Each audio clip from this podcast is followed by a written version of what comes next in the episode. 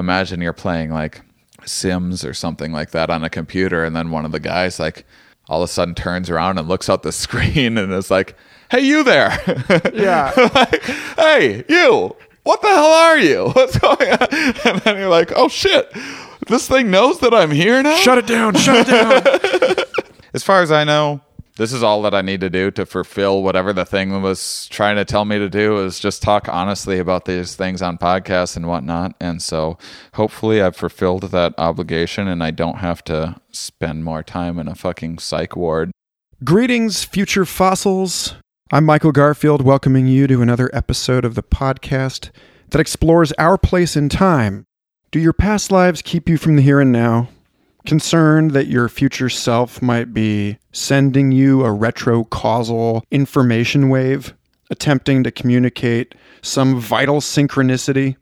If so, you are in fine company today because this week's guest is comedian Shane Mauss, Future Fossils podcast's first returning guest. Travel with me, if you will, back to the misty recesses of 2016 and this podcast's episode 7, when Shane had only begun what would become a 111 date tour for his comedy routine about psychedelics, a stand up entitled A Good Trip. I saw this show multiple times and it was amazing. But one of the things that I like most about Shane was how such a hard edged psychonaut can also be such a skeptical, canny, dare I say, even slightly scientistic mind in spite of his heroic adventures into the realms of DMT and psilocybin. I mean, anybody who has had a deep psychedelic experience knows that there are some very mysterious things in there, and it's unwise to speak with certitude about any of them. Nonetheless, Shane and I went back and forth for years about whether these experiences were ultimately meaningful or meaningless. Now, let's fast forward to last summer. Shane's working on a documentary about the revival of psychedelic therapy science. When I get a message from him saying, You were right all along. Two weeks later, he's on Duncan Trussell's podcast telling everyone he just checked himself into a mental institution. So, what happened in between Shane conceding his end of our old synchronicity versus coincidence argument and Shane checking himself into the psych ward. Well, we're going to talk about that, folks. But first, will you take a moment to subscribe and review Future Fossils on iTunes? One day, we'll all be able to share everything we learn instantaneously through wirelessly conducted memory transference of some kind. But until that day, we rely on podcasts to inspire and inform one another. And I consider this task a total sacrament and a fulfillment of my sacred obligation to serve the betterment of this planet. And if you agree that this world's a better place with these conversations than without them, then the best strategy you have until such time comes as you can just beam it directly into another person's brain is to help me game the algorithms at Apple Podcasts. So it'll boost this show in the ratings and into the ears of your new best friends and future lovers.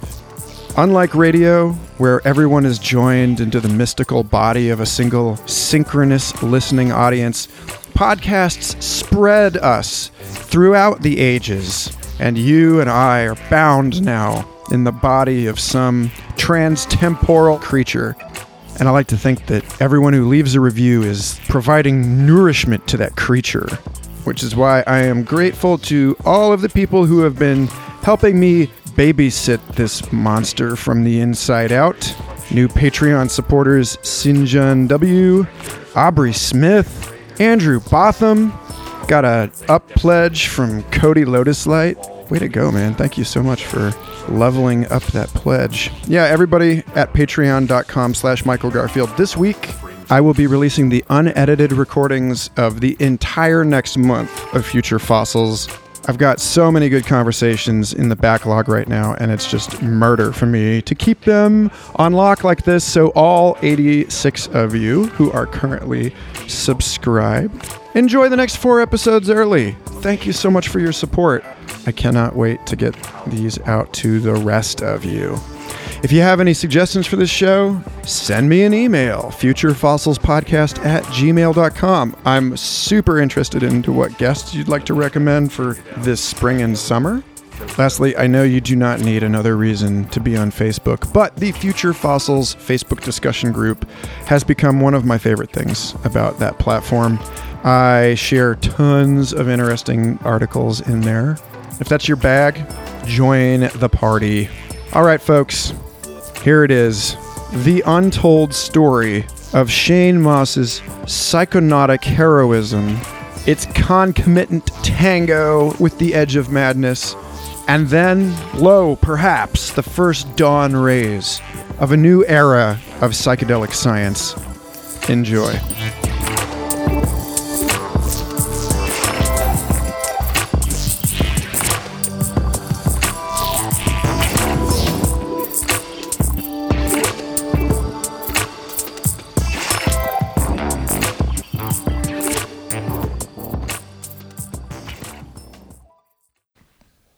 Right on. Hey, Shane. So glad to have you back on Future Fossils. Yeah, I'm excited to be back. You're actually my first repeat guest. If you can believe that. Ooh, all right. Yeah, we've got I've got a couple others uh, lined up, but this is uh, yeah you you have a special place in my heart and on my show. Oh, mine as well in my heart and on my show. Aw.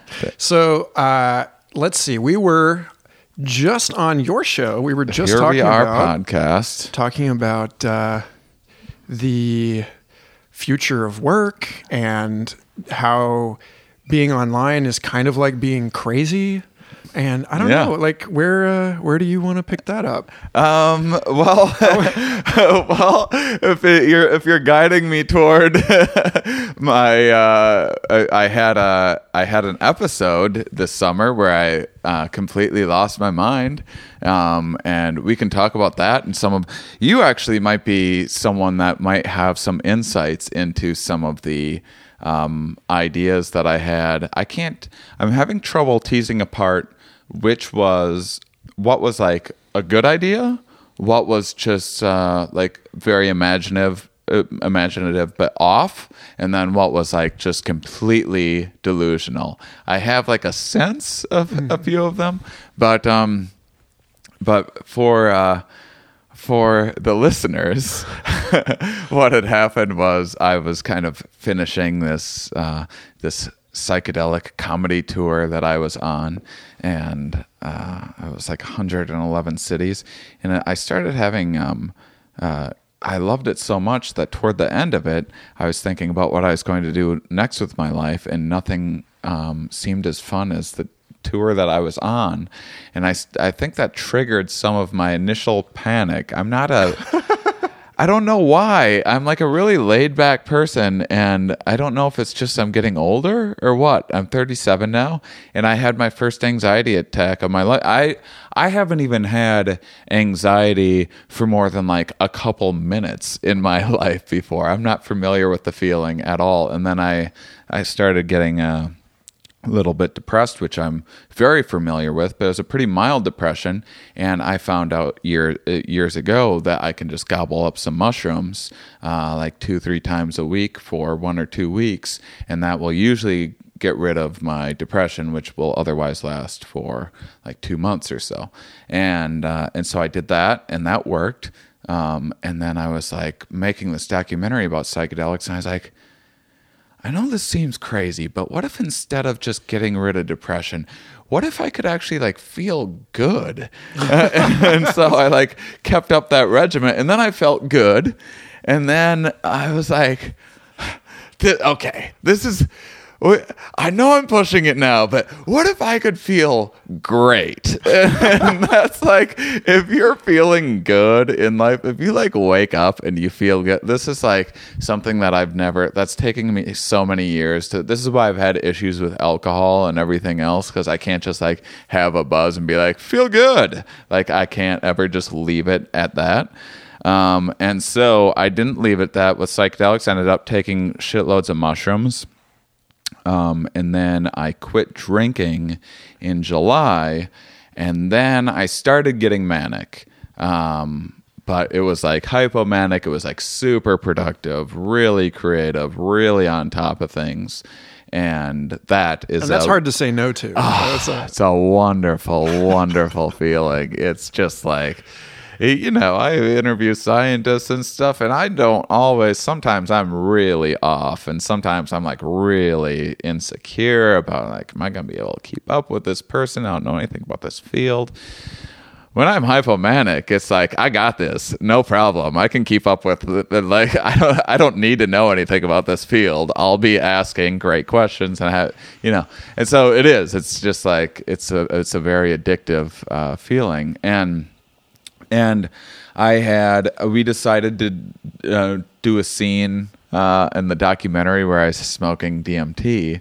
Um, and I hadn't smoked DMT in like nine months, uh, even though I, I had spent years as as like someone who's big into, D, you know, in three years I'd smoked it like a hundred times or something like that. Which I don't know if that's a lot or a little. Uh, it seems. I mean, like a lot. I, I I know a lot of people think of me as a pretty psychedelic dude, but like when I was listening to you talk about your regimen Mm-hmm. on on Duncan's show, I was like, my God, this this guy is a professional. Like this is this is the real shit. Like you you've gone. I, I'm pretty sure you've gone into some places that I like stood at the door and was like, uh, uh no, It- like looking through that window into the like Lovecraftian landscape of it. You know, and I was like, mm. so I actually I actually really respect your your courage and your dedication to the psychonautics of this situation. I do. I I think that I think that I'm like a reckless adrenaline junkie who doesn't value life that much, and uh,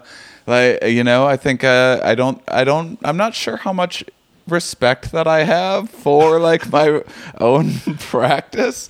I just kind of. Um, I get bored very easily, and um, and I just love pushing things to the limit. You know, I, I'm just the type of guy that like I broke my feet a couple years ago, and like I've always I've always just been the type to, like I w- when I was a kid, my friends all called me like Madman or Shaniac or whatever, and like like you know that I'm changing what I've got you saved in my phone. Shaniac. you know that because I was a crazy I've always been a crazy person um and my like uh it's funny because looking back when people are like you know that one crazy guy in high school? Now I'm like oh FYI that person is crazy.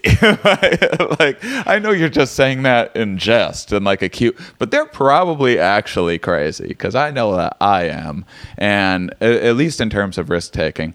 Um and but I also am very, very inquisitive about these experiences. I think I love thinking about them. I can't stop thinking about them. Um, since smoking DMT, like one of the trickiest things that I've had to wrap my head around is is how does that world exist and how does like this world and evolution still exist you know the duality of it i guess it's a kind of like cliche amongst the psychedelic community but but i just I- i don't see how uh it- you know the things that i see it's like i don't i don't see how there can be a bottom up approach and a seemingly top down approach, which is the DMT world seems very top down, seems very much like a creator type of thing. And uh, through the years, came up with all these fun uh, little like neuroscience explanations, trying to wrap my head around, uh, you know, why the brain would be hallucinating these types of images and this sort of thing. And I was always kind of pushing. I'd be seeing gods and spirits or whatever, but I'd always be like, "You're not God." But that's the know? thing is that you're you're you're a true skeptic. Yeah. Which I you know that's the thing that like shocked me when you started texting me and telling me that you were like you felt that you had f- like phenomenally that you had experienced a- enough that it had confirmed to you Yeah. that it was starting to like uh, erode your your admittedly like amazing skepticism that you like go in there a hundred times and not come back like I did immediately like proselytizing this and being like reality is not what you thought it was folks Yeah. you know but that you that that you managed to maintain this sort of scientific detachment for as long as you did is is really something I know. so I want to so I want to hear like you know getting into because because you actually your your episode with Duncan Trussell's Family Yeah. Hour is superb in terms of like getting into the whole like Yeah, rundown maybe of all listen that to that. Uh, But, but you didn't. uh, But I can in get there, into the actual Yeah, in ideas. there, of- I never really got to share what I actually Yeah. saw. And I- I'm so really we'll get into to that. know, so like- listen to me on Duncan Trussell talking about like how this actually happened. I started. I started kind of seeing like visions of the future on DMT, and they seem like they're kind of. s- becoming true in this DMT realm like every time I'd pop in there it was like it was waiting for me and it knew exactly where I was going to be and it was messing with my head a lot and uh, and so I It's the, did it's the cookies. the They're they're tracking your browser activity. Oh yeah, yeah, yeah. That's. Um, I forgot what cookies were for a second because I'm like, that sounds delicious. Um, but I had. Uh, I did ayahuasca the day before I was doing ayahuasca. I had started seeing weird things happening in life that just like I I just am not the type of person that believes in um oh my god why am I uh, why am I all of the sudden like everything's coincidence to me I I don't uh oh, synchronicity. Oh my God! Why am I forgetting the word synchronicity? Yeah, I'm not the person that I. I'm not into synchronicity in any way, and all of a sudden I started having like these kind of spooky-ish things. Not not like scary, just like was that just is that really happening? Like here's a, this isn't a convincing example in any way, um, but I would think about you know I'd be on a highway and I'd think about like this uh, this like cartoon cat um, Felix the cat from, from Alice in Wonder or not not Felix the cat the Alice in Wonderland. Cat Cheshire- that- yeah yeah. um, and I, I'd be on the highway thinking about seeing that while I was on DMT and like the moment I think about that experience I would like turn to the right and it and a car would have a huge sticker of that cat on its back passenger side window. That's actually a just really like good one. looking at me. I'm like, what the fuck?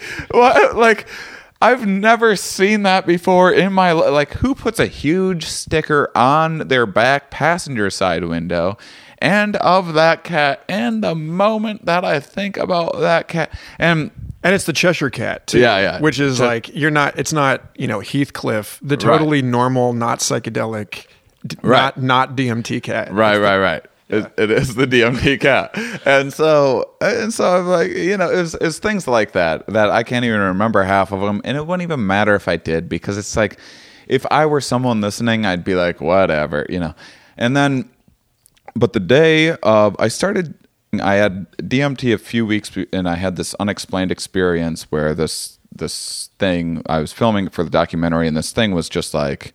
I saw it controlling all of these uh, different dimensions, and it popped in. It was like this controller or creator or guy, whatever. I I don't know. Whatever. Did you did you see its credentials? Did it flash a badge? No. Or did it just say I am the controller? And you're like, sure. No, it was actually like so busy doing other things. It wasn't. It wasn't like.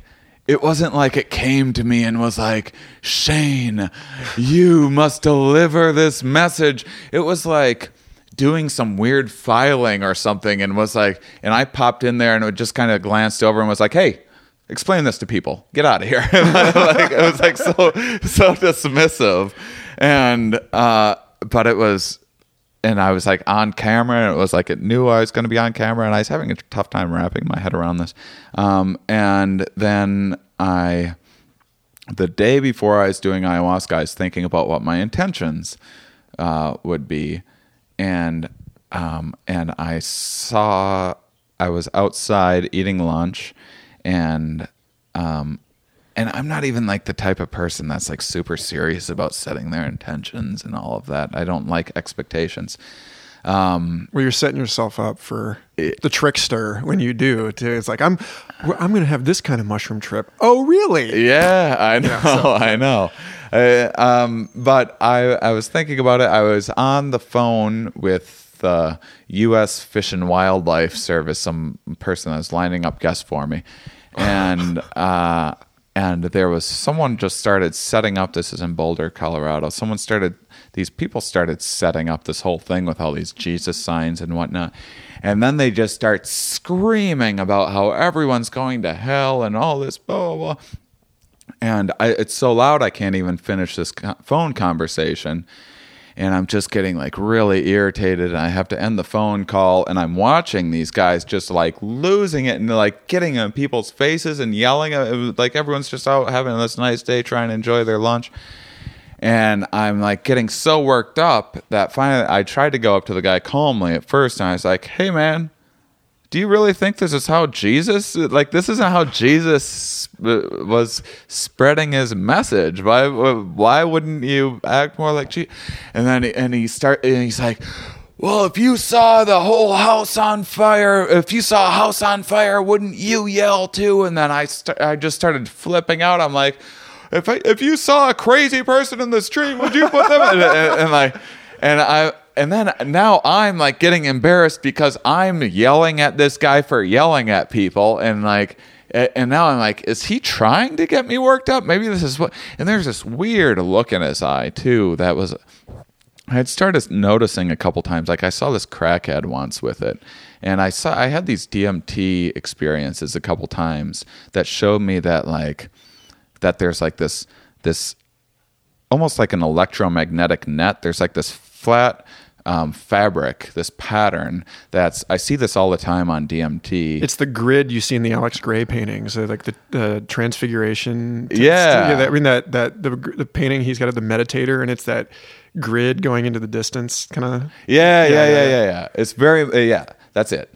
And it seems like I'll, in the beginning of a DMT state, I'll go from like some like weird cartoon story that's of this world showing me that this is kind of just a story that I'm telling myself and then it zips me into this pattern and then once I'm in there then that's the full like DMT experience.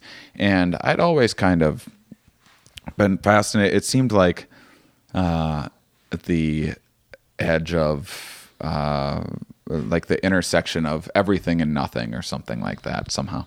And um, and I I had these ideas um, early on that that our brains are doing these um, these really really complicated calculations that we aren't privy to and that we actually our brains have figured out so much more about life than our consciousness has figured out how to yet tap into and articulate.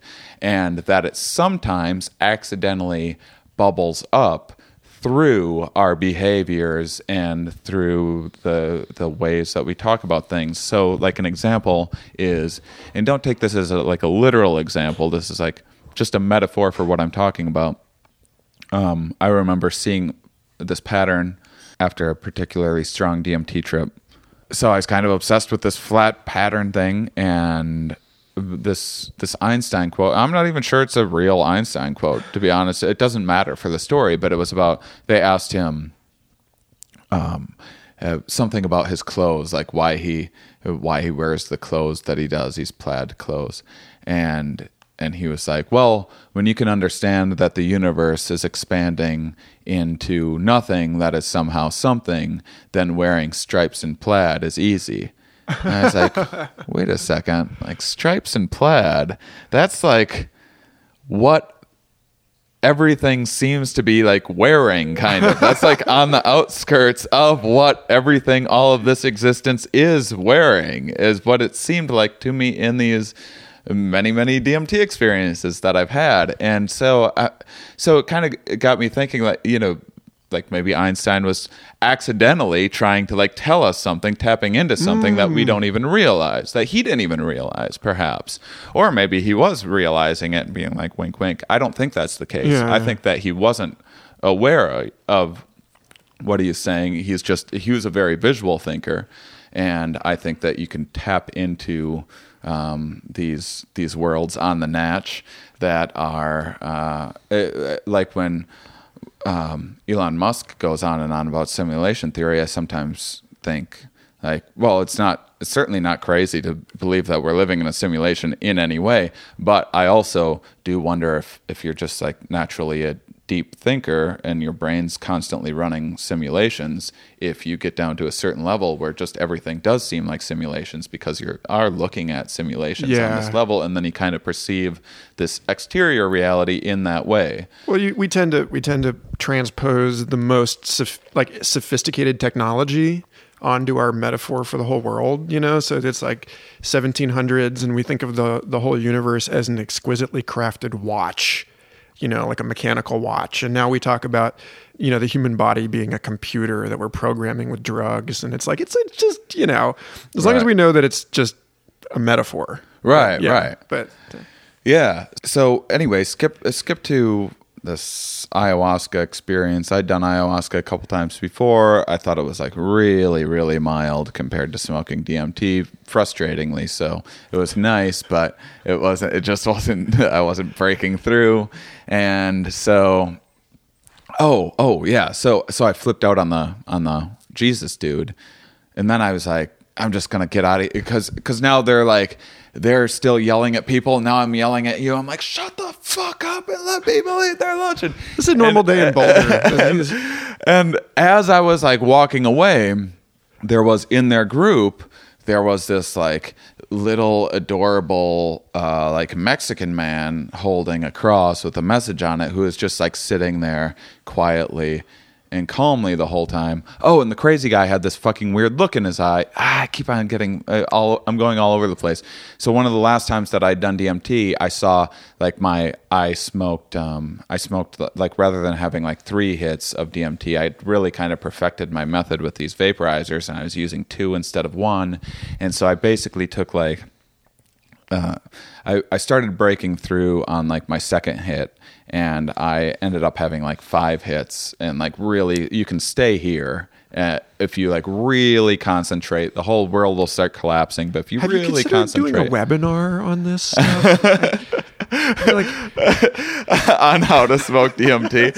and then I and then like I broke through because there was no stopping it and then I kept on smoking DMT well in the DMT space and then my consciousness shot around through existence and it couldn't find its way back to my body and it was horrifying.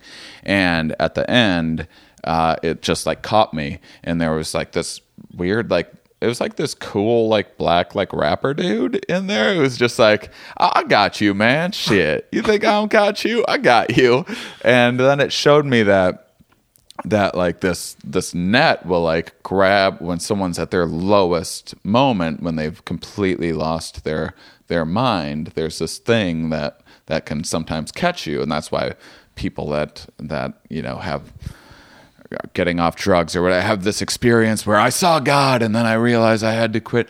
And I'm like oh I think that's what hmm. I think that's what they're seeing is this weird electromagnetic force thing that's just all metaphor for what the fuck I don't know what the hell I'm talking about but something very you're saying we're, you're saying we're bumper bowling here.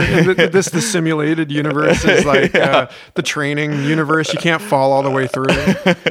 yeah, I think I've come close to ripping through a few times, and and, and so I, I don't know. I don't know what it is. Maybe maybe when it's just when people are at their worst, um, uh, or or when they're feeling their most hopeless. I have no fucking clue. That that was just that was the last experience I had. Why I quit doing DMT for a while, um, and but since that time, like I saw this like spark in a. The best way to put it, you know that um, have you have you ever like seen uh I'll ask your girlfriends in the other room. I don't I don't mean to like make things uncomfortable. But once in a while, like once a year after a show, I'll see, and this isn't anyone that I'm interested in or anything else. A girl will come up to me, and there'll be just like this weird thing in like a girl's eye. It's got nothing to do with the rest of her. Might not even be like particularly my type or anything, but just this weird spark in her eye that I'm like, what the fuck is that? It's like, uh, dare I say, a soul, you know, like the thing that I don't believe in at all, but there's just something in there that's strange. And I saw it in this like crackhead one time that was like, uh, that was a few months before this. That like I saw this person that was like completely out of control themselves but I, they were behaving like a child, like, and I could see it almost looked like they were possessed by an alien or something. I saw the spark in their eye, and I saw the spark in this like crazy dude's eye too. That was yelling when he was, he was like, "You won't believe the gifts, man, the gifts," and I'm like, "What the fuck?" And I was like, "Is that?" I'm starting to think like, is that dude possessed? Is he uh. actually possessed by something? good or bad or what the fuck is going on? Like just this thing that I can't explain. So anyhow, I go by this. Uh, this is getting all over the place. I go by this uh, by this Mexican dude, and I was like, "That's that's what I was trying to tell the guy. Like, sit there with your sign. If someone wants to come up to you, then you can tell them about your thing, but yeah. don't yell at people and ruin their day." And then I was kind of looking at myself and I was like, yeah, I, I do this too. I fucking yell at people online about my dumb opinions and and and so and I was thinking like, yeah, I could yeah, maybe I could stand to be more Jesus like, you know, and and like practice what I preach a little more and and so I set this intention of uh, of trying to find I said find new ways to be calm and confident because um, I also have some self esteem issues. And that turned out to be a mistake uh, eventually in hindsight because it certainly gave me all of the challenges that I could fucking endure. But um, so the ayahuasca trip starts, and I'm like saying this as a mantra to myself. I'm like, I, Shane Mauss, will find new ways to be calm and, and confident. I just read some stupid thing about like if you put your own name in a mantra, like oh, your yeah. non-conscious will like be like, hey, he's talking about me. Right. Like the dog's ears perk up. Yeah. yeah, exactly. And so it seemed fucking foolish, but all this stuff seems r- rather foolish to me. But I'm like, you know what? This time I'm just, I don't care how silly it feels. I'm just going to go along with it. I had a full cup um, of ayahuasca, and then an hour went by, and, you know, it's really kicking in. And then I had a second cup. Um, and I, I, don't. It didn't seem like anyone else did. I think it was like a fair amount, and uh, who knows how strong the brew is. Mm-hmm. Every shaman's always like, "Oh, this is a really strong brew." Just yeah, like every you feel good. You could feel great, but um, I I started seeing I started seeing these kind of different timelines and seeing that first off, it had showed me that um, I had interviewed this guy on on uh, for my documentary that was doing this extended state, uh, trying to put together this extended state DMT trial thing. I don't know if it's a thing that will ever come to fruition or what, but I'm like, that sounds fucking interesting. Yeah, it was like low dose intravenous. Yeah, yeah. yeah. so you can stay at this steady state and you know for hours potentially. And in sex, it's called edging. yeah. Well, the idea is is that you would still get the full amount. Just you wouldn't have to when you smoke it, you have to go like more than what it takes, and then you settle mm-hmm. into. But you'd be able to just work up to what it takes, and then stay there at that steady state for a while. Cruising uh, altitude yeah. instead of like the vomit comet parabolic. Yeah, yeah, yeah. yeah. Like that would uh, I could actually pull more stuff out of, of it that way. More jokes, and they're in there exactly. And so I got this thing from ayahuasca is kind of showing me that um, our uh, the way in which we communicate with one another has been severed by our modern culture, and how we kind of got to go back to sitting um, like around campfires and talking with people around campfires. It was about how like our our ancestors did uh, sat around envisioning the future planning for the future but you can only kind of plan so far so they didn't understand exactly what they were making at the time and what would eventually happen so we kind of sometimes need to go back and reset back to these these points to steer ourselves back in the uh, get back to basics or whatever, fundamentals, and and steer ourselves in the right direction. And then I got this message about it was showing me like how to communicate this DMT extended state thing. It was basically telling me that I was to be some sort of weird spokesman for this DMT extended state thing. And none of this, I, I just, I just, you know, you're not supposed to resist during these states. So I'm just like, yeah, yeah, yeah, whatever. You know, I'm just trying to accept this, and all the all the while, I'm as I'm nauseous and everything else, I'm going like, I Shane Mauss will stay calm. right. They're gonna find new ways to stay calm and confident, and and then I was thinking about how we have these ideas of ourselves uh, in our heads, but then we have these ideas of other people um, as well, and and I was thinking about because I had seen the Jesus, guy, I was like that that guy has this we all have this idea of Jesus in our heads whether we believe in Jesus or not Jesus is a thing an idea that lives in just like you live in my head and I can have a dream with you in it tonight without you being there and and so and I I was thinking like about that and where that lives in my mind and how I was gaining access to these different parts of my mind. And then I was thinking about, you know, what what would Jesus do? This common thing people are always saying, like, what would Jesus do? And then I was like, well, we have this sense of empathy where we can put ourselves in other people's shoes because we develop this uh, this representation of someone that then kind of lives in our head that we can then kind of pretend to be and take on their place in our heads. And so I was like, well, why why try to like envision Jesus doing something? Why why try to like have a dream where you're like seeing Jesus and talking to Jesus when it's just in your head like just be Jesus. and when I said that this fucking like lightning bolt like struck my fucking head. I swear it was like it was this huge fucking download of information. The house started shaking and uh and I was like, what the fuck is going on right now?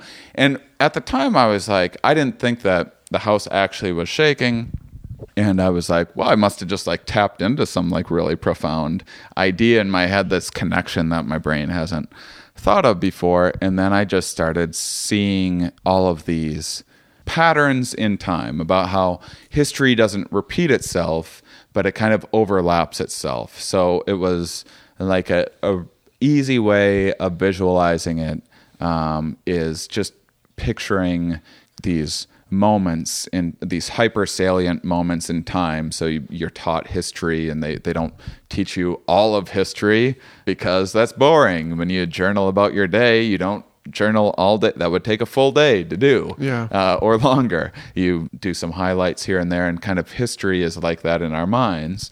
Uh, and, and so there's like this kind of fibonacci spiral of of uh, overlapping ideas of history and they kind of run and, the, and there's like comparisons to be made like we make we'd be like that person's a nazi or whatever that person's like hitler you know and and Like history rhymes. yeah, that's- yeah, yeah. And so I kind of had this idea that inside of our heads that our ideas take shape and and form and that an idea can when when there's like enough computation recruited within the mind uh, because an idea has to be stored somewhere and once an idea is kind of complicated enough it has enough computational power something like that where it takes on a life of its own. So to think of an idea like the idea of what an idea is by the time you've formed an idea of we even say like formed and give it these physical attributes or, or you give birth to an idea or you replicate you know uh, you twist an idea and and spin it. And and so it eventually like by the time you've come up with the idea of what an idea is you can't look back on that idea because now your mind has the idea of what the idea is, which it didn't have before constructing it. And so then you're just kind of trying to recreate what your idea of an idea is, which is now changing it. So it becomes this right. But until you moving have the concept, until you have the concept, it's in the idea itself. You're like inside it, like you're embedded in Yeah. it. So you can't. It's the whole like, uh, you know, the with the McLuhan talks about the invisible environment, which is like we become aware of this layer of our experience, but that's only after we've sort of like distanced ourselves from it and are able to take it as an object. And then once that happens, like he talks about when we we moved out of nature, quote unquote, mm-hmm. like we we we we realized that we were distinct from other animals, and so nature becomes the subject of like cave paintings and and shamanic ritual and all this stuff because we now know that this is this thing that we were just animals and now that part of us is like the the content of our media and we're seeing the same kind of thing happen like in a new layer now where like our own humanity is becoming the thing that we're sort of like dissociating from Yeah. anyway so yeah No, yeah, that's a, like exactly. That's a really good way of putting it. Um, and and so so it was very much about these layers, about how there's this multiverse within our heads, and then we live within this uh, multiverse. And it seemed like this flat fat um, fabric and pattern was this um, kind of computation. It's it's this. Uh, I I had many times on DMT. I got this um, this sense of what it was trying to show me was that this flat fabric and pattern didn't really know why it existed. It just like kind of sprang into existence, and um, and it eventually just like thinks uh, it, eventually just bumps into a new set of laws and like a new set of physical laws. And then when it does that a new universe springs up. And then um, and then everything that happens within that universe gets pulled back into this fabric this pattern of everything that is possible as it's happening. Um, like i had a dmt trip one time where um, I was like walking down the street with my girlfriend, and it was showing me that as we live our life, as we have these experiences, it filter it takes that information, and we had gone to a glass blowing museum recently, so it used this as a metaphor, and it blew that information of that experience into the tube, which then expanded that uh, that ball of glass at the end. So this uh, kind of every every experience that happens, every movement of any rock, every thought that we have, any of that is just a new possibility that happens that expands this um, this weird fabric of what is ha- uh, what is possible, and so that's expanding out of its control. So this thing that is expanding that that's like this realm of possibilities has consciousness but it knows that it has to be everything that there is and it can't stop it. And then it felt like it would like feel bad about it sometimes that it was like sorry because i know there's like shitty things and suffering and whatnot but you know it's just it is what it is. This is everything. And but this time on ayahuasca i got the sense that this thing was it was like patterning like this this fabric or, or God or whatever was going through a parallel uh, layer of development that everything goes through. So you have a life cycle, which is similar to a species having uh, a species can have a similar life cycle, like maybe humanity is in its infancy right now. Maybe it's a shitty teenager right now, and God in that like one of the things while I was having was uh, I was thinking about how like if you put a four year old or or like a really like shitty bratty four year old in a suit and told them that they're in charge of the world, they would behave just like Donald Trump. Like they would sound exactly like They would drink water with two hands. and all that. and and so this was it was this like layered experience that we're learning and becoming more conscious of things as this thing that happened to create the universe also is and it's becoming so it's there this is one of like an infinite number of other universes so it's not really paying and keeping up with a whole lot of what's going on in any of them, but once in a while, like the, uh, you know, like imagine, imagine you're playing like Sims or something like that on a computer, and then one of the guys like all of a sudden turns around and looks out the screen and is like, "Hey, you there? Yeah. like, hey, you! What the hell are you? What's going on?" And then you're like, "Oh shit! This thing knows that I'm here now." Shut it down. Shut it down. and it was like a little bit like that but it was also it was also that because it had to experience everything it was like i got this message that like say this were a simulation and a simulation you but you start by playing the heroes first because they're the fun ones to play.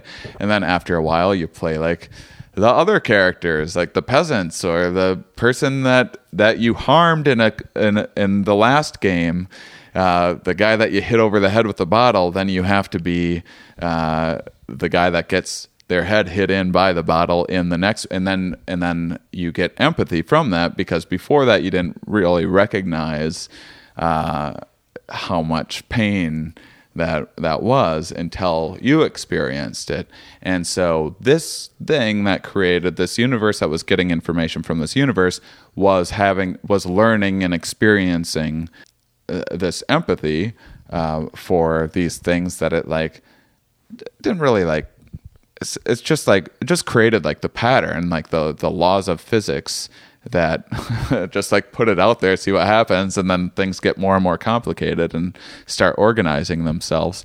And then it was like oh shit what did i make? And then it was it was like it was trying to help just nudge things a little bit here and there because there is a tremendous amount of uh, so so what you want to pay the most attention to is once these things kind of develop their own ways of creating things and processing power. So we have this uh, humans have a, a, pretty significant amount of processing power compared to anything else uh, in our known galaxy at the moment. And so um, and i'm sure there's other aliens with more processing power than than we have but that happens to be more useful because we can create more uh, diversity faster and create uh, and add to this like realm of of possibilities faster or whatever it might be. It's it's like uh, none of this sounds crazy yet. What's that? None of this sounds particularly crazy. This is during the ayahuasca trip, yeah. uh, and I don't think anything was crazy about my ayahuasca trip. Um, it wasn't until afterwards that I kind of went crazy because this sounds this all sounds fairly like uh, I want to say like almost like Vedanta esque. This sounds like Eastern mystic view of the you know the universe as a play of entering all possible outcomes like all perspectives. Yeah. You know and that and uh, and i mean it's possible that i'm like influenced by those things that i've never read and am yeah. very skeptical of uh, right yeah. but, but i also think that it's kind of well they were stone I mean, cold tripping too let's be you know they're they're they're well, looking through the same microscope. That's it's like a similar methodology. That's what's exciting to me about this stuff is because i actually don't study i intentionally don't don't study psychedelics. I don't read about psychedelic research. I like to experience it on my own and come up with my own ideas. And that's why it's really strange when I then I put them out there and then people are like, "Oh yeah, this other person that was tripping." Like that's I'm like, "Oh, well, I wasn't influenced I was by that idea, but I yeah. also had, yeah, but I had that same experience and that's I mean, a lot of this stuff gets pretty far away from the scientific method you know? There's only so much that you're able to test where where that is like the closest thing you can do is be the sterile test tube. Well i mean as far as like you know there's I, when i went to school under sean hargens at john f. Kennedy university and you know sean had developed this uh, what he called integral multi-methodological pluralism where he's like basically like we we go from and we talked about this a little bit on your show the 1st time I was on your show we you go from sort of like rules that like kind of concrete thinking to ideologies. You have like a whole value system. And then you realize the value system is sort of an impl- like it has an implicit methodological approach attached to it, and that all of these different ideologies are the what that's associated with this implicit how.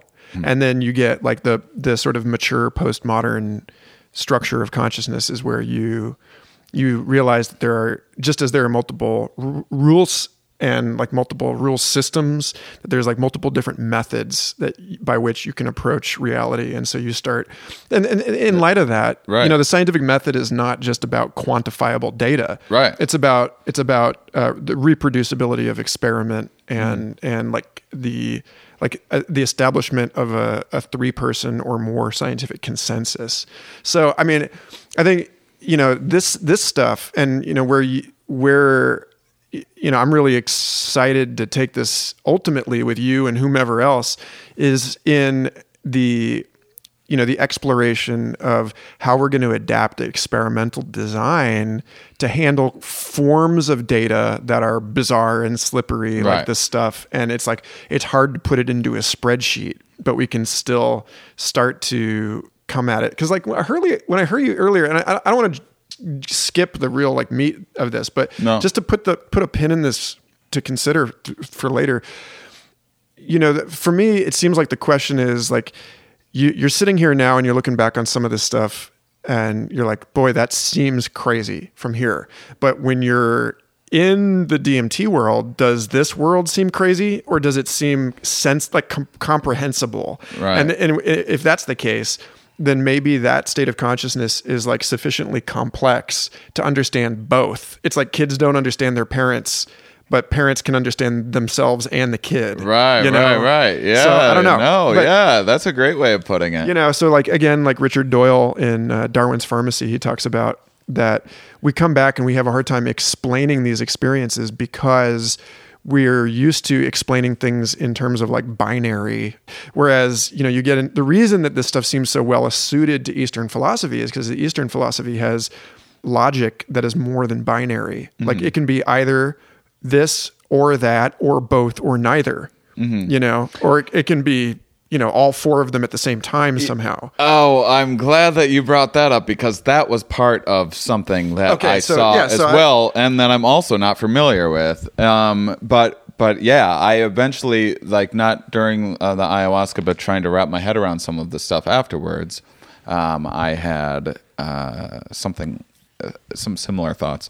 Um, so I I kind of saw that this this thing was kind of. Uh, it was I got a lot of messages about addiction because I had just quit drinking, um, and like I got a I got a thing about how like Jesus got addicted to his own ego. Like he he's it started off you know with this great message and everything, but then he kind of got a little, a little showy and it started making it rain fish and like Yeah, yeah. tur- turning water into wine and stuff. And and I, I got this message that that it's like we're all kind of drunk on our own ego, and that people people going into church are kind of missing the point. Like it should have. It was it was actually a story about like uh, egos getting too drunk.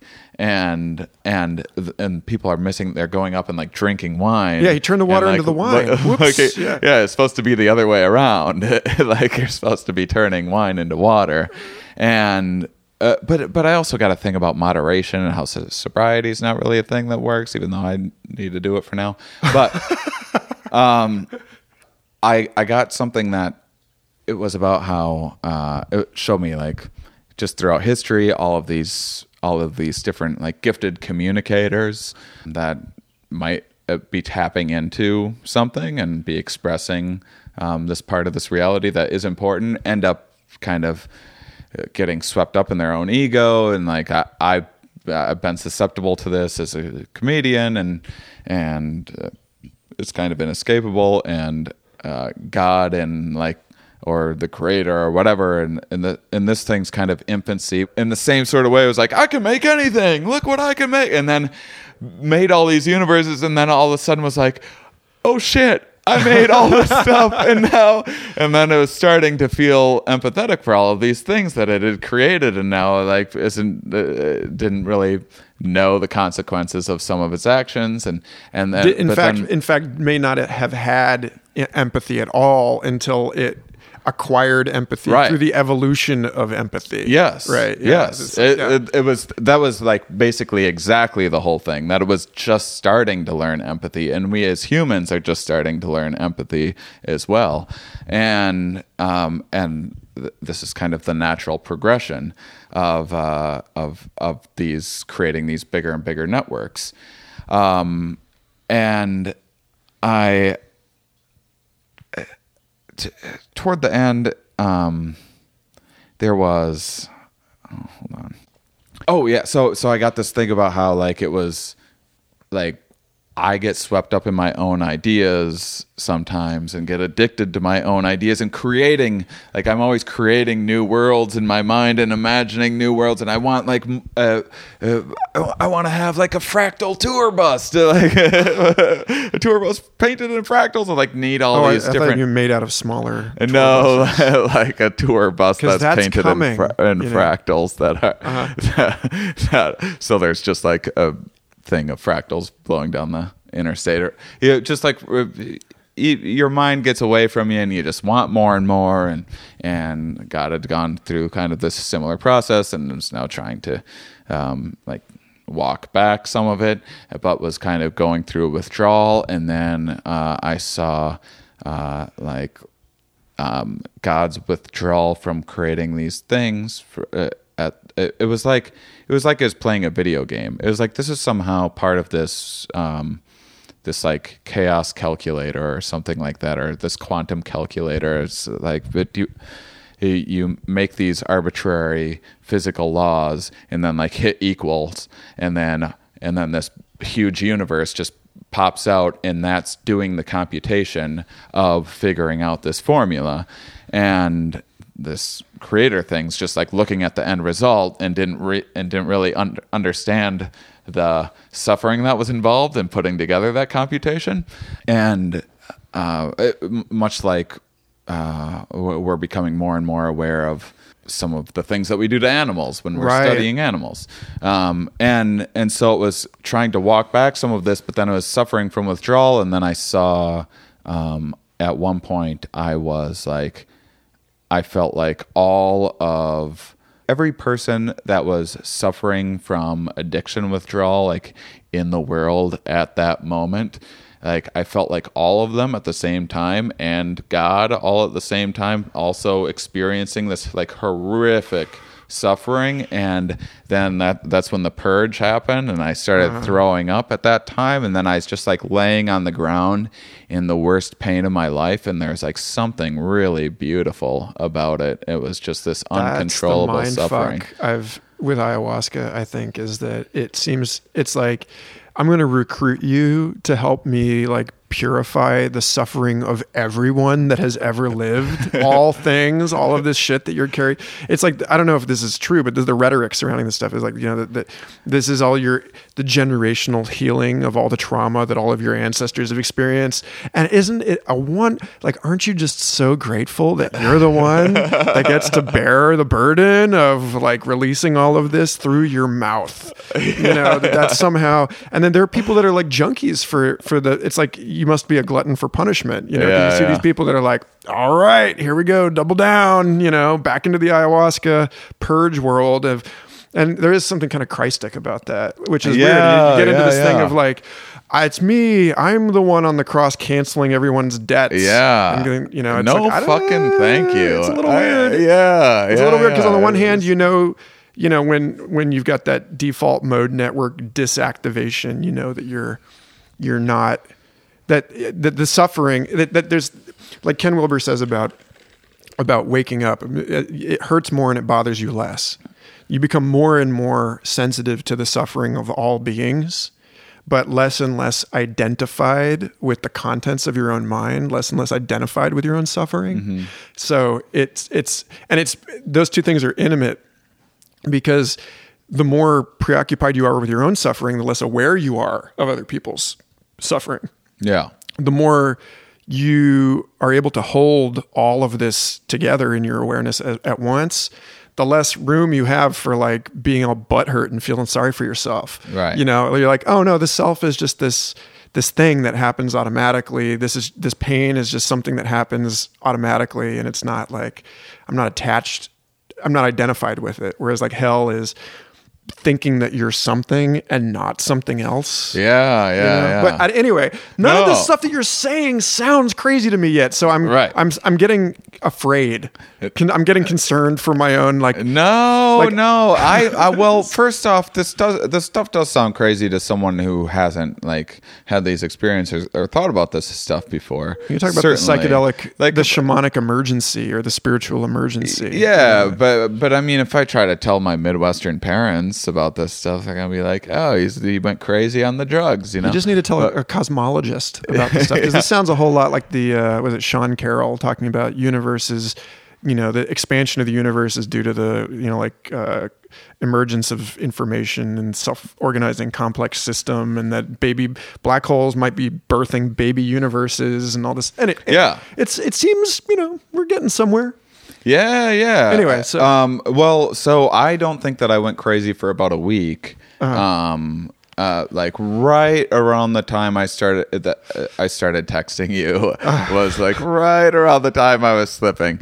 Um, but I had. Uh, so what happened was, you know, I get done and I have basically my takeaway was like if I have, if I was like, if I got some sort of direction in it, it was this very clear message that I was supposed to kind of sh- just share my experience with people so that other people could like have a look. Like, no one has to believe anything that I'm saying. You just have to go and drink ayahuasca and you'll see the same sort of shit. Like I'm I'm a skeptical fuck and that's why I went to be like, no, can't be. Well, And it's a then drink- scientific invitation. Yeah. It is. It's saying, you know, look at stand here, look at this, you know. Yeah, and and so it was. It was it, the main takeaway was that it it was I was going to be like telling people about this DMT extended state thing, which I barely knew anything about, and I just like met this guy and I don't know anything about it really, but so uh, I got done with the with the uh, ceremony. Was fantastic, uh, and then I was like, "Did anyone else hear like this house almost collapse?" They're like, "Oh yeah, there was this huge like the house was shaking like right where you were." So people on my side of the room heard it. The people on the other side didn't hear it at all.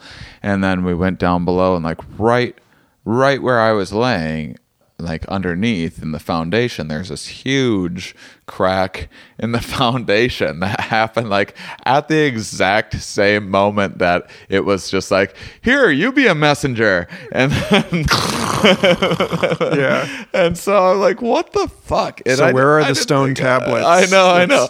And i didn't I, and so that that like i was like well that's kind of trippy. Uh, that shit like that just all you know you take mushrooms and then shit happens that's seemingly like too damn weird to ever happen normally that's uh, you know and and so uh, i was still kind of writing it off as a coincidence um so then a couple other things happened.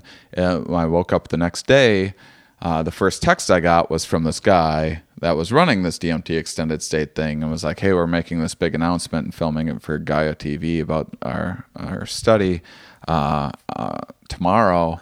Do you? We are wondering if you will be the." First, like volunteer participant. I'm like, what the fuck? Like, what the shit is going on? Like, that's that was the message that I got from ayahuasca was to talk about this DMT extended state thing, and then I and then I got home and I had sent this guy. I, I can't say his name, but the scientist that I like, who uh, he sometimes also annoys me, and he he's kind of controversial on purpose. Um, but he. Uh, um, I had wrote him to be on uh, on my podcast a few months ago, and we had met before and whatnot, and he never wrote back, and I was like, ah, I, I wasn't sure that we got along that well and whatnot Because he, he was a wrestler in college. And no, no, anyway, uh, but I thought of his work, and he's like really critical of the education system. He's in academia and really, really critical of academia, and um, and I, I was a lot of his thoughts on academia were coming into the ayahuasca trip when I was uh, when I was like, oh, we need to go back to the campfire, and teachers should be learning just as much as from the students as they are giving knowledge to the students.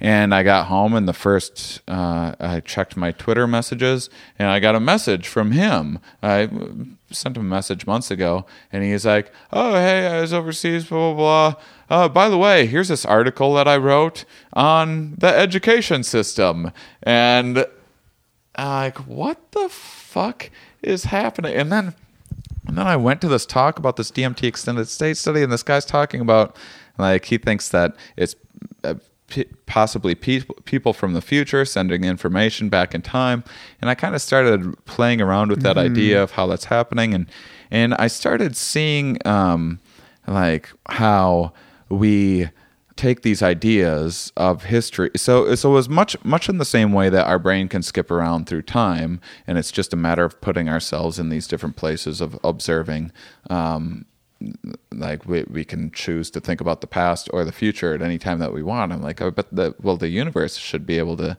I wonder if the universe can just do the exact same thing in some way. It's like tailoring a suit. It's like, mm, got to cut a little over here. yeah. You know, 1400 AD. I've got to tweak that there. 2500 AD over there. Yeah. Well, because you know that, like, I had Carrie Welch on the show. Carrie Welch is a philosopher of time. And I, she was talking about how she thinks that what we call determinism is the influence of the past operating on this moment and that what we call free will is the is actually also deterministic, but it's the influence of the future mm-hmm. operating on this moment. And so we can see the causal influence in looking in one direction, and we can't see it in the other direction. Right. And that she you know, she thought also that like if you take that every moment is actually happening at once, quote unquote, that like our whole experience of linear time is of a series of moments that coexist in like hyperspace. Mm-hmm. They're all simultaneous in the nth dimension. Then that is that it, it may be that our sensitivity to the future is actually sort of like related to our ability to like synchronize with slower like longer wavelength brain waves, like, like a longer wavelength phenomena. So we're actually picking up this long, slow wave of information from the future that's like happening now, technically. Like right. that the now moment of that very low frequency vibration is just a longer moment than the high frequency vibration. And that like the more that we can slow down into like um like theta or delta brainwave states, those are the slower brain waves and that we may be that we're basically we it's like going passing through the cloud layer and that you're into this like longer wider now that includes the shit that's happening two days from now or whatever you know that that's so i i, right. I, I wonder about that because like when you get into those those spaces uh, through meditation or psychedelics or whatever it would seem that well first of all we know that you're activating those longer slower brainwaves mm-hmm. you know, and and then second of all, we know that there's like the Princeton Engineering Anomalies Research Lab did all this stuff on massively redundant, like over 27 years meta statistical analysis of all of these studies that they did, and they found that they were able to demonstrate that the outcome of intention on or rather the, the influence of intention on the outcome of random events was the same whether those events happen in the past or the future, hmm. and that they were they were seeing, and then they were seeing sensitivity when you look at it from just like a, a statistical, you know, an orbital view of what's going on.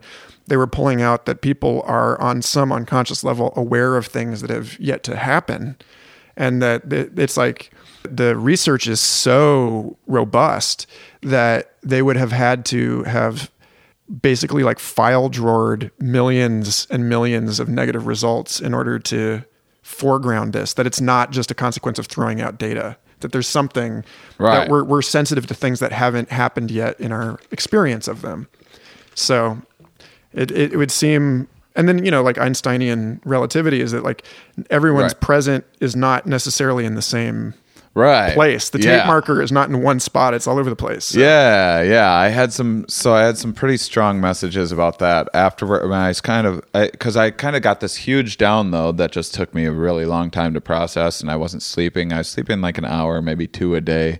Uh, I was staying with like a uh, this a pretty bright academic friend of of uh, mine who was humoring me it, like this this world isn't uh, uh, but he was like well this is the most uh, this is one of the most interesting story because he's not familiar with psychedelics and he's never heard anything like this. And he's like a little bit skeptical and everything but he's like you know I, I was kind of coming up with ideas about simulation theory and all this. And he was humoring me but then he'd be like i'm exhausted i'm going to bed. And then he'd wake up at 5.30 in the morning. I'd be like i'm glad you're up. Look i have these and, and i was kind of trying to capture um, how we how ideas take shape and form and i was kind of using the yin and yang as a nice visual metaphor of a snapshot of an idea. And and i was kind of looking at the curve of it and how and i'm like but nothing's nothing's black and white. And if there's a yin and a yang there must also be a yang and a yin. And so uh, there must be an opposite to that as well. And then i was thinking about how we spin ideas all of the time. And so maybe that's just a snapshot of an idea that's actually it's uh, that is not static but it's dynamic and it's moving and it's spinning. And so what looks like black and white and might be in a steady state is actually this fluid uh, moving uh, every and that's why everything's uh, appears gray and then it also like that that curve when you flip it around looks like the uh, DNA sequence or infinity symbol, and um, and But so the yin yang is a shadow of a double toroid, right? Yeah, Like that, that, yeah. that whole thing that what it's the counter rotating hemisphere kind of flow that it's just everything is expanding and contracting at the same time. Yeah. depending on where you're standing on the object. Right. Yeah. And so then I was picturing myself on different parts of the object and then I was kind of looking at the middle as the present and and then over here is the future and the past or uh, one side the future the other side the past and and then I was thinking about how if you shaved or, or if you showed someone pictures of something moving like if i wave my arm in the air and you take 10 different pictures of me waving my arm in the air mix them all up and give them uh, to somebody they'll be able to put them in order and and be like here's here's the order in which this this one came after uh, after this one after this one after this one. But they wouldn't know they wouldn't know the direction of they wouldn't know where the start of the picture was and where the finish was Right, unless there was a timestamp. And so uh, uh, unless you- you're like this was picture one this was picture two or somewhere within there two pictures had been stamped. And then i was and then I was playing around with how we observe time and how we make sense of time and how our brain puts these timestamps on our past memories. And then I kind of was picturing myself in the middle of this yin and yang. And I was like, well, if we're like looking forward and then we're looking backward, well, who's to say that that's the start or the beginning uh, of anything? Like, why are we presuming that that is the flow of anything? And I was kind of I started thinking about how how this movement generates um, much much in the way like a, a current can turn a windmill, but if you looked at it in reverse, the windmill would be generating the current. And uh, so I was just kind of playing around with looking at things from these different observer point of views just coming up with like fine enough interesting philosophical ideas and uh, you know i was kind of excited about them and everything still wrapping my head around this experience and like how how these weird synchronistic things happened and and then after like a week of this and not sleeping i went to um, a roger waters concert. I had this fan that got me tickets to see roger waters i had like the best seats in the house and stuff and that day my girlfriend's now like really annoyed with me because it's I've been going on for a week about this stuff and she's bored and she uh, uh, of it and she's like a little worried about me because I'm not sleeping. And that day I came up with this idea that if if I were to go into this DMT extended state machine and be talking with people from the future, how would I prove that and and what if you could influence in that if you're in the future, if you could then influence the past somehow Like and Interstellar. maybe yeah, like maybe as soon as I go in there, like when I come out, someone would have like a message for me that I had sent that I wouldn't know going into it that wouldn't make sense, but it would be like in an envelope and it would make sense once I opened it and I From would your know future was self. from Yeah. me. Yeah, totally. And and so I had that idea. Then I uh, ate mushrooms because I was already committed to doing mushrooms with my friends and watching Roger, Roger Waters. I really wasn't in the state to do that. uh, so I ate mushrooms and I went backstage, and this dude that hooked me up with the tickets like looks at the tickets and he's just like, "Hold on a second. And then he comes back with an envelope. I'm like, what the fuck? And then I open the envelope and it's a signed picture from Roger Waters, who's my favorite musician ever. And I'm like, Wait, so did I already like in the future if I'm already going to be the first person to do this, am I already sending myself messages showing me that I'm like heading the right direction? And then and I had for days I had started looking at music like anyone like talking heads which I'm not normally into and um all the all these kind of really uh, cerebral, like uh, weirdo uh, artists that uh, I started looking at the different layers within uh, lyrics and how things can communicate. Uh, you can communicate a number of different messages. Some of them you don't even attend to. Sometimes, some sometimes a listener might be perceiving something different than what you intend it to be. It happens to me all the time as a stand-up, and I started thinking that there was i started like getting messages about time travel from like music in a way and i started thinking about how uh how this same idea that like this is like god learning to talk like through us. It's just trying to figure out this language as we're trying to figure out how to talk to it. And um and i like saw this Roger Waters and I started that I started losing it when I got the envelope because it was just getting to be like too fucking real for me, and I started getting really nervous. And I was out there, and I'm in like the best seats and uh, on the side of the stage, and then like. Roger comes over to this. Uh, he's like 10 or 15 feet from us. I'm like thinking about how I got these tickets for free from like someone that gave me. I'm like, did I send that person back into the past to meet me? Like how I met someone asked me in my merch line what my favorite band was, and I was like Pink Floyd. And then the next person in line was like, did you just say your favorite band is Pink Floyd? Well, I fly the inflatable pig for Roger Waters. Do you want free tickets? And then I'm like, wait, did all of that? What the fuck is happening? Did that actually like? Uh, is, is that just coincidence, 'cause- or is this? the thing with synchronicity, the thing that I've noticed and I've heard other people notice about synchronicity is that it it's like self-reinforcing somehow. Yeah. And that there is this thing like everyone believes that Burning Man is a synchronicity engine. Right. That like somehow something about Burning Man makes it so that if you declare that you want something, you're like a hundred times more likely to get it at Burning Man than you are somewhere else. and so like this year at Burning Man, my friend was like, man, I would just love, I would just love some olives. I just love some olives out here. and I was like, well, okay, that's just, that's just like Kalamata olives specifically. We had this whole conversation about, oh, I hate black olives, uh, Kalamata olives.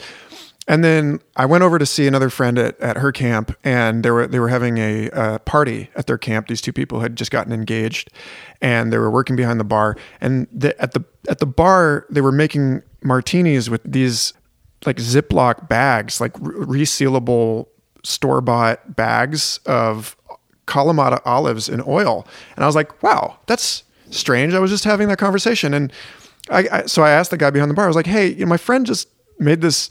It's her first year at Burning Man. And I kind of want to blow her mind. Uh, you think I could take two of those olives? And he's like, here's the whole bag. Just hands me like from below the bar a completely like the entire Ziploc like desert proof olives in oil bag. And I'm just like, see there, and that kind of thing happens all the time. Like I had a even with like utterly weird shit. Yeah, I heard about somebody saying that they had a um like they wanted it was bizarre. It was like a falafel sandwich or something. And then like the next thing that happened after that guy said that was, "Oh, hey, I've got a I've got a a platter full of falafel. who, who would like some? And you know, like so when you get into that spot, and it's Yeah. like I think I think synchronicity might be like a collective like an inside joke type thing where Yeah. it's like the more we all agree that it happens the more it happens and then we all agree that it happened you know and that Yeah, it, it yeah. reinforces itself which says something very unusual about the fabric of reality and Yeah. I, yeah we I think that that's like where you get into I don't I honestly don't think that you're crazy the problem is that when it comes to like synchronicity and high, highly personal manifestations. Yeah. You know, where it's like it only means this thing to you. Right. It's like we need to start finding ways to make synchronicity more like mundane and like consensual so that we can start, you know, and I, I was like, well, because there there got to be things that are like highly Well, unlikely I think that you could need to measure. have it proved to yourself First. first. Right. And I think it like kind of went out of its way to prove itself to be, because it knew I was going to be a hard. Oh, hard you want some front front so ticket? Well, here you go. Here's some tickets. uh, and and and the whole concert if you saw his last tour is all they take a lot of their old songs and then just play them over like donald trump shit and like everything that's happening now. It's all about how like this music that they had written back then is layered and it and, and it's just as relevant now. And it's like the the lyrics are just as relevant today and and seemingly more so when you're it's as if they had the future in mind when they wrote it. And, Yeah. and uh, and then and there's even animation of there's like a uh, when the song time popped up there was I was already freaking out. And then the song time popped up and and it showed these clocks spinning around much like the yin and the yang thing. And in a Fibonacci sequence which is like the thing that I was showing my girlfriend. And I'm like what do you see that? And then she started flipping out, and then I was like worried for her, and then thing things eventually at that point like then I couldn't sleep anymore, and then like my paranoia set in, and then I'm like if I'm changing things in the future, then who knows if like other things are able to change things and like might come after me to stop me from doing this, and then I just got really paranoid, and that's when everything fell apart after that.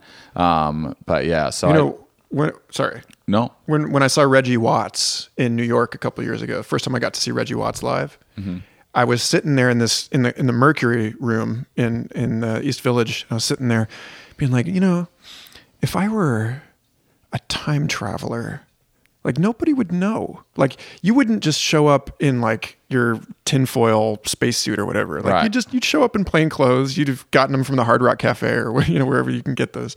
You know, three. Yeah. And and then like I was thinking that. And then the very next thing that Reggie Watts, who's like improvising his whole show, and he's just like pulling this shit out of the ether, right? Mm-hmm. And he's like, he's like, I wonder if there are any time travelers in the audience tonight. he's like, he's like, but how would we know? How would we know? Because they would just be, you know, wearing like, what? and I was like, dude, get out of my head! What the fuck? I know. And I and and so that's you that- gotta just like the stuff is that stuff is real like Yeah. what what does it mean i don't know but like Right. that there is like we're permeable to each other at the Yeah. very least you Yeah, know, yeah, and, yeah, yeah. and so i don't know man Yeah, no. It, well, I mean, it did go crazy after that. That's all like the sane stuff that happened. That was like week one, week 2 Mm-hmm. and three. Then I started thinking that I could like. At one point, I was like, "Well, if this is all this like collective consciousness thing, then uh, uh, that that like every idea that we have is, uh, you know, the, these kind of most popular, like this collective conscious that has is like kind of like Reddit, where these these ideas that we're having the most kind of become the dominant ones. Uh, like there's all of the ideas that have ever existed are in this pattern, but there's these dominant ones that we kind of tap into more and pay more attention to. And then I was like, well, you could you could uh, potentially um so I'll just give you like one of the fucking low points of crazy just to give you an example of Yeah, crazy. yeah. So if if you could make a case to this collective consciousness, you could tap into things and tap into other people and tap into this collective consciousness and change it potentially.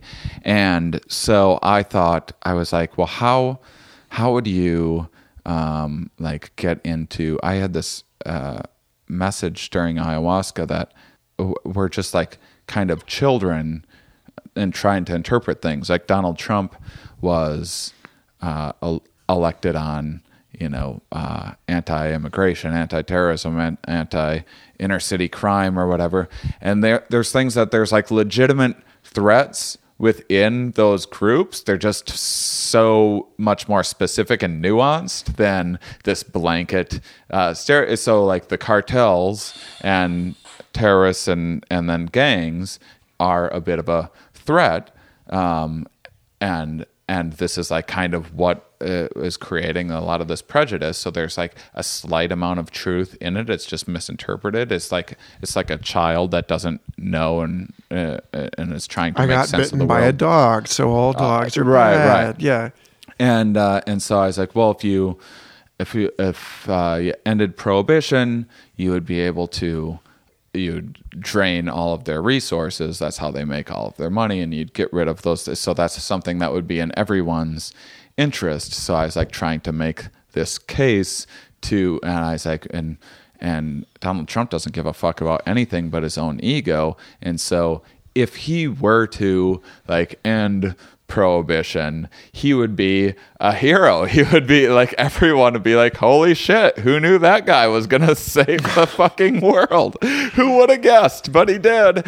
And and so I was like, if if you could figure out a way to make this case and I so I was like trying to navigate this collective conscience uh, conscious to get to like our government to convince them of that because there's uh, like these weird thought spirals and stuff these weird like fractal like tunnels I I had things that were like I had this portal that was opened up in my head and like I was able to like manipulate my environment. Like shit was getting really strange.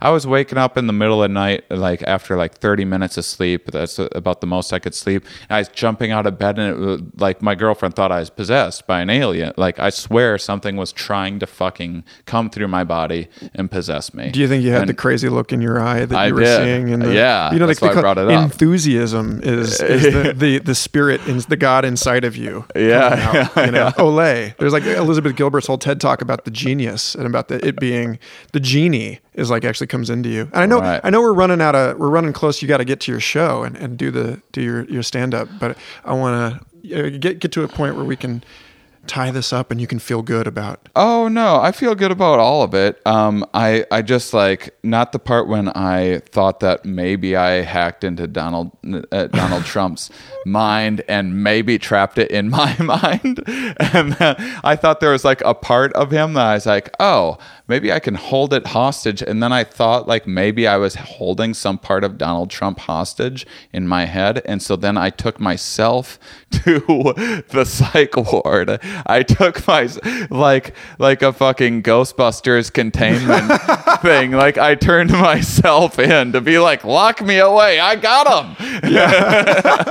so that's when shit got real crazy. That was after not sleeping for like two or three weeks at that point. Um, and that, but the, yeah, it was really fucking crazy. So shit. as soon as Donald Trump was out of your head, they let you go. It actually sounded like the whole thing worked. it worked. It worked. Still prohibition though. So yeah. Well, you you we gotta you know you gotta give this stuff time. You you don't see the earthquake until it's you know like you you you don't feel it until it's on the surface, right? You know maybe you planted a seed in in the karmic Yeah, uh, yeah. envelope that's just super deep in there. just just take some time for that stuff to unfold. You know. it will take time.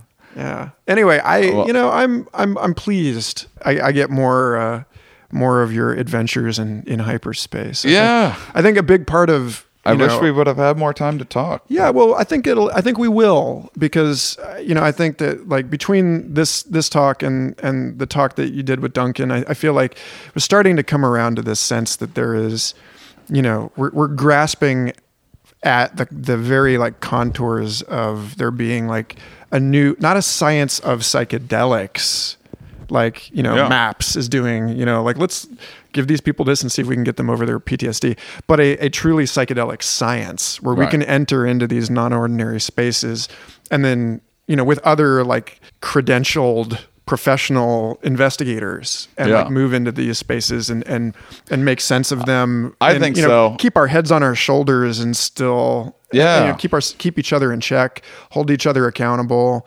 interpret these things together in a way that makes more sense. Because otherwise, yeah, otherwise, yeah, it's easy to think you're going crazy. And if you don't have other expert, you know, other veteran psychonauts there with you, it's a whole lot easier because it's so bizarre to other people. Yeah, yeah. You know, but I, I mean, I hear this stuff and I'm just like.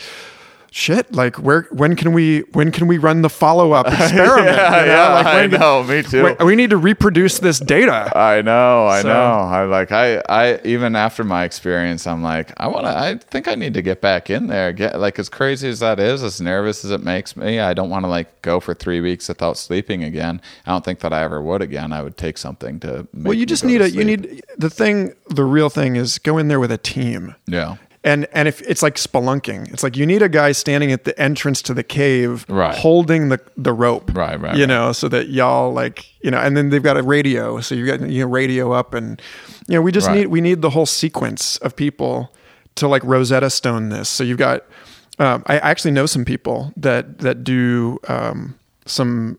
They're they're attempting some scientific protocols with 5-MeO DMT, and so they'll they'll they'll have one person who's only in a little bit, Yeah. and then they'll have another person that's in all the way. Yeah. And so you have a sequence of people and there's like a translator in the middle so that you can, you know, you can kind of negotiate you're not you're not two totally different states of consciousness trying to have a conversation. Right, right, right. And that might be that might be what we need is like intermediates. I think it's important. I think it's. I think big things could come out of it. So yeah, who knows? I don't know if I'm going to be any part of it or not. But I, I think that it's just as far as I know, this is all that I need to do to fulfill whatever the thing was trying to tell me to do. Is just talk honestly about these things on podcasts and whatnot. And so hopefully I've fulfilled that obligation, and I don't have to spend more time in a fucking psych ward to fulfill whatever other fucking weird missions the universe has for me. Hopefully, Or, I'm like no. fucking retired I, and I did my tour. I, I would miss That's how I feel about probation. Hopefully, I don't have to go back. Well, dude, thank you so much for being on the show. Where what is where do you want to send people? Where, where Shane people Mauss. M A U S S dot com, and check out the Here We Are podcast dot com website. yeah, right on, dude. Thanks Awesome. a lot. Thank you. Thanks again for listening to the show. Future Fossils is part of the Mind Pod Network, along with Synchronicity, Third Eye Drops, It's All Happening, The Astral Hustle, and a number of other excellent shows. Go to mindpodnetwork.com to check those out. And if you'd like to support this podcast, you can leave us a review on iTunes or become a supporter at patreon.com slash Michael Garfield. No matter what you do, remember to be a good ancestor and have an excellent eon.